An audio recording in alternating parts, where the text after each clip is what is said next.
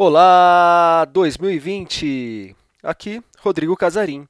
E depois de uma pausa para tomar vinho e comer bacalhau, está de volta o podcast do Página 5, que chega à edição de número 17. Já é tarde, eu sei, mas feliz ano novo para todo mundo. Página 5. Página 5. Seite 5. Page 5. Como vocês já sabem, o Página 5 é também o blog de livros que edito no portal UOL. Estou no Facebook como Página 5, no Instagram como Página.5 e no Twitter como arroba Rod Casarim, Casarim com S e com N. Me sigam nas redes e vamos aos destaques da semana.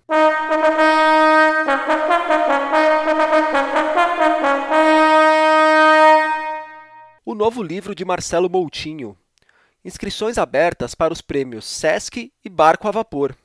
Aula de José Castelo sobre João Cabral de Melo Neto papo sobre Marighella nas notícias do meu umbigo e um apanhadão do que rolou no blog enquanto estive pela vida.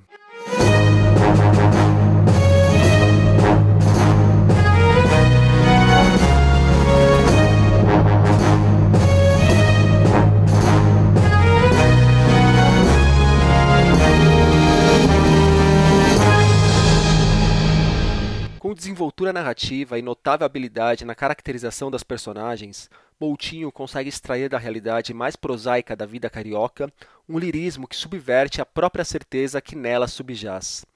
As experiências mais corriqueiras são, nesse sentido, convertidas em pequenos assombros e epifanias, graças a um olhar incisivo que não prescinde da força dos afetos. Tudo com densidade e leveza ao mesmo tempo. É o que a professora, pesquisadora e crítica literária Maria Esther Maciel escreve sobre Rua de Dentro, novo livro de contos de Marcelo Moutinho que está saindo pela Record. Moutinho é autor de livros como Na Dobra do Dia, de crônicas, e Ferrugem, de contos, que levou o Prêmio Biblioteca Nacional de 2017. Em Rua de Dentro, a nova obra, o escritor volta ao que é um de seus maiores trunfos, lidar com pessoas comuns. Esse comuns, por favor, com muitas aspas, como ele mesmo dirá daqui a pouco.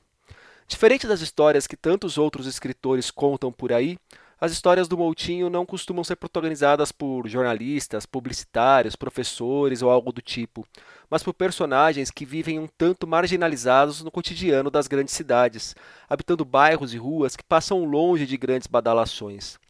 Nas 13 histórias que compõem o livro, o leitor irá encontrar uma jovem trans que se divide entre a prostituição e a faculdade de direito, um militante sem ideologia que empunha a bandeira só para tentar pagar as contas, um ex-casal que tenta manter o mínimo de civilidade, funcionários de um restaurante que vende comida por quilo.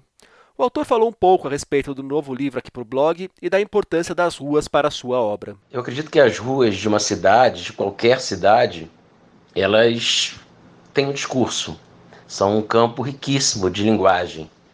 Essa linguagem se traduz é, é, nessa algaravia de, de sons e de signos que uma, que uma rua encena. Está é, tá no bordão de um camelô, está numa conversa entrecortada que se escuta dentro de um transporte público, está no letreiro de uma loja, num cartaz, é, no, no, no, anúncio de um, de um, do, do, do prato do dia de um restaurante né? Essa soma de discursos, essa algaravia de discursos, ela, ela, ela forma o que eu chamo de discurso da cidade. Eu sempre procurei relacionar a minha literatura, tanto no conto quanto na crônica, com essa linguagem, com essa linguagem das ruas. Isso já acontecia no Ferrugem, já acontecia no livro de crônicas, né? E agora acontece mais fortemente no, no livro novo que traz esse termo rua para o próprio título. E o que seria essa rua de dentro? A rua de dentro é justamente aquela que não é a principal. Né? A gente costuma, quando está pedindo informação no trânsito, assim, ah, você vai, vai pela, por ali, vai pela rua principal, vai pela avenida, você pode ir pela rua de dentro. A rua de dentro é aquela justamente que não é a rua maior, a rua mais importante. E como eu tenho buscado criar personagens que, que se inscrevem nesse lugar, nesse espaço, né, daquele que está fora do holofote, são os personagens chamadas pessoas comuns, com muitas aspas aí, é, esse Rua de Dentro se referencia a isso. Por outro lado, se referencia também às ruas íntimas, né, as ruas que a gente traz dentro da gente, a, a experiência coletiva que a gente traduz no campo individual e íntimo. Outra característica que me agrada muito no Moutinho, e agora falo dele tanto quanto escritor quanto como pessoa, é que ele é boleiro. Torce para o Fluminense, adora jogar uma pelada e costuma levar o futebol também para seus livros. Em 2018, quando eu fiz uma espécie de cobertura literária da Copa do Mundo, usei textos dele para elogiar um gol de bico do Felipe Coutinho e para apontar Higuaín como grande carrasco de Messi com a camisa da seleção argentina. O futebol também está presente em Rua de Dentro. No conto Oxê, Moutinho aborda a homofobia nos gramados e ao redor dos campos, como ele nos explica. O futebol está mais uma vez presente, dessa vez num conto intitulado Oxê, e cujo subtexto é a questão da homofobia. A gente teve um caso recente de um diretor do Corinthians fazendo uma suposta brincadeira sobre o não uso da camisa 24 por um recém-contratado do clube, e o que só mostra que o assunto está bastante atual. Né? O futebol é um campo onde a homofobia talvez seja ainda mais, mais forte do que nos outros campos. Né?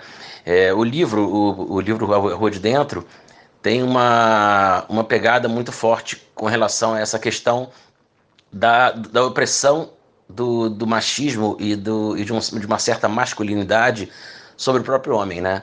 com relação a, a exigências de certos comportamentos e, de, e da relação homofóbica mais pura e simples.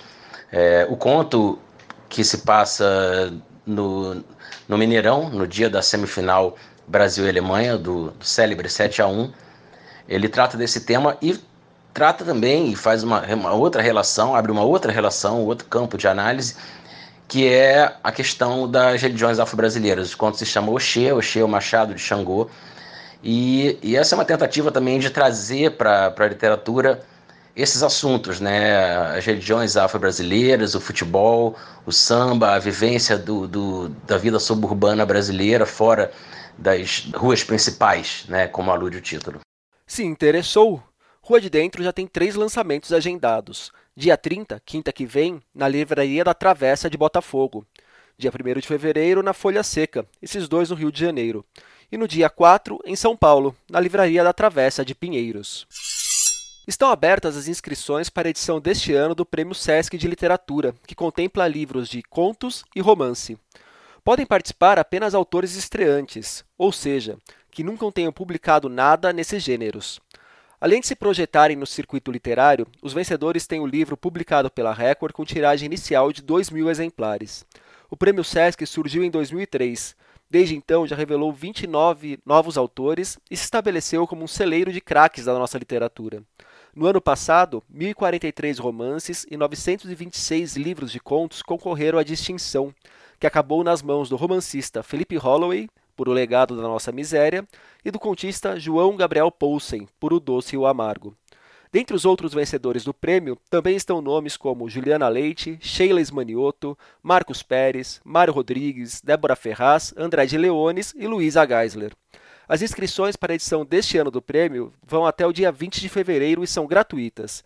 Mais informações, bem como o caminho das pedras, no link que eu deixarei para vocês no blog e na descrição do programa. Por falar em prêmio, também estão abertas as inscrições para o Prêmio Barco a Vapor, voltado para romances e novelas pensados para o público infantil e juvenil.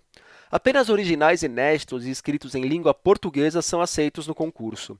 O autor ainda precisa ter mais de 18 anos, morar no Brasil e entregar o material assinado com um pseudônimo. As inscrições vão até o dia 31 de janeiro. Mais informações no link que também deixarei para vocês. O vencedor do barco a vapor embolsará 40 mil reais e terá seu livro publicado pela SM Educação, que organiza o certame. Essa é a 16ª edição do prêmio, que no ano passado foi para Alexandre Hatzen pelo livro O Fabuloso Professor Fritz e a Menina das Pétalas Amarelas.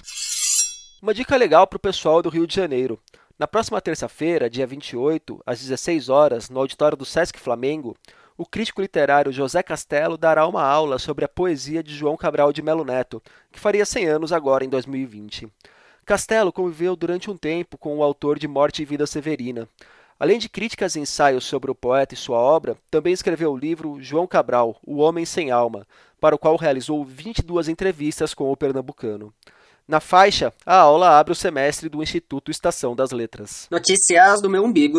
Começou no dia 17 e vai até o dia 31 deste mês, aqui em São Paulo, o Festival Verão Sem Censura, uma iniciativa da Secretaria de Cultura da cidade que leva debates literários, apresentações teatrais, shows, sessões de cinema e exposições para diversos endereços da capital paulista, como o Centro Cultural da Juventude, a Praça das Artes e o Centro Cultural São Paulo.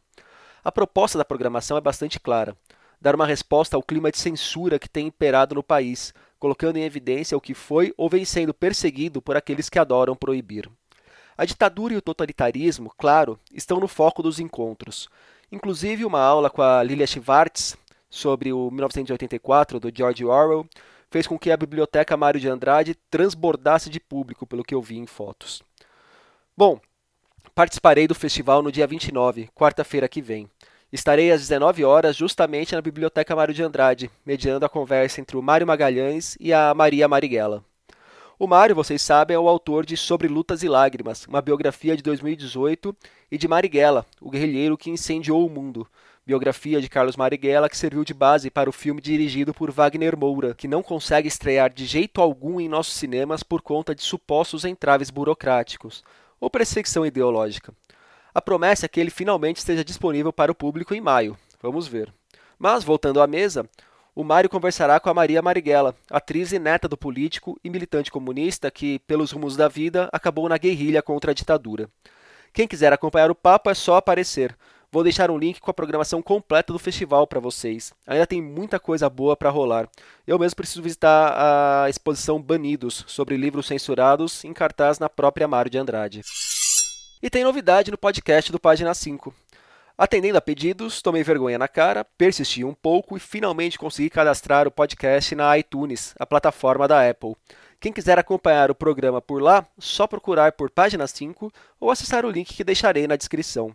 Com isso, vocês podem ouvir o podcast do Página 5 pelo YouTube, pelo Deezer, SoundCloud, Spotify, iTunes ou direto pelo blog, lá no UOL. Ainda não descobri o que preciso fazer para que apareça no Google Podcasts. Espero resolver isso daí ainda em breve.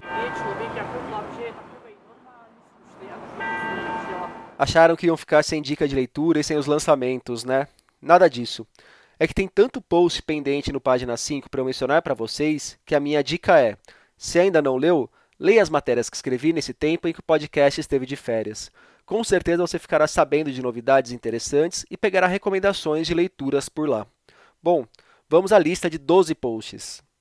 Resenha do ótimo Os Donos do Inverno, de Altair Martins. Entrevista com Bruno Capelas, autor de Raios e Trovões, a história do fenômeno Castelo Ratimbum. Retrospectiva com as perseguições, tretas e censuras que rolaram no meio editorial e literário no ano passado. Listas de melhores leituras do ano e o Prêmio Menino do Acre de 2019. Breve comentário de Lá no Meu Quintal, o brincar de meninos e meninas de norte a sul, de Gabriela Romeu e Marlene Peret. Dicas para você parar de promessas furadas e se tornar um leitor em 2020. Indicação da obra do japonês Junichiro Tanizaki. Resenha de A Louca do Sagrado Coração, HQ de Jodorowsky e Moebius. Resenha de Sobre os Ossos dos Mortos, da polonesa Olga Tokarczyk, vencedora do Nobel de Literatura. Um relato da minha visita à livraria Lelo, famosa pelo suposto elo com o mundo de Harry Potter artigos sobre como George Orwell, cuja morte completou agora 70 anos, é um nome cada vez mais importante para entendermos nosso tempo. E, finalmente, resenha de uns engenheiros do caos, como as fake news, as teorias da conspiração e os algoritmos estão sendo utilizados para disseminar o ódio, medo e influenciar eleições, de Juliano da Empoli. E por hoje é isso. Gostou dessa edição do podcast? Tem dúvidas, sugestões, elogios a fazer, pedras a jogar? Me procure pelas redes. Por favor, também avaliem o podcast, deem joinha, estrelinha ou seja lá o que for. E indiquem tanto o programa quanto o blog para os amigos. Isso sempre ajuda demais. Um abraço, um beijo, um aperto de mão e até a semana que vem.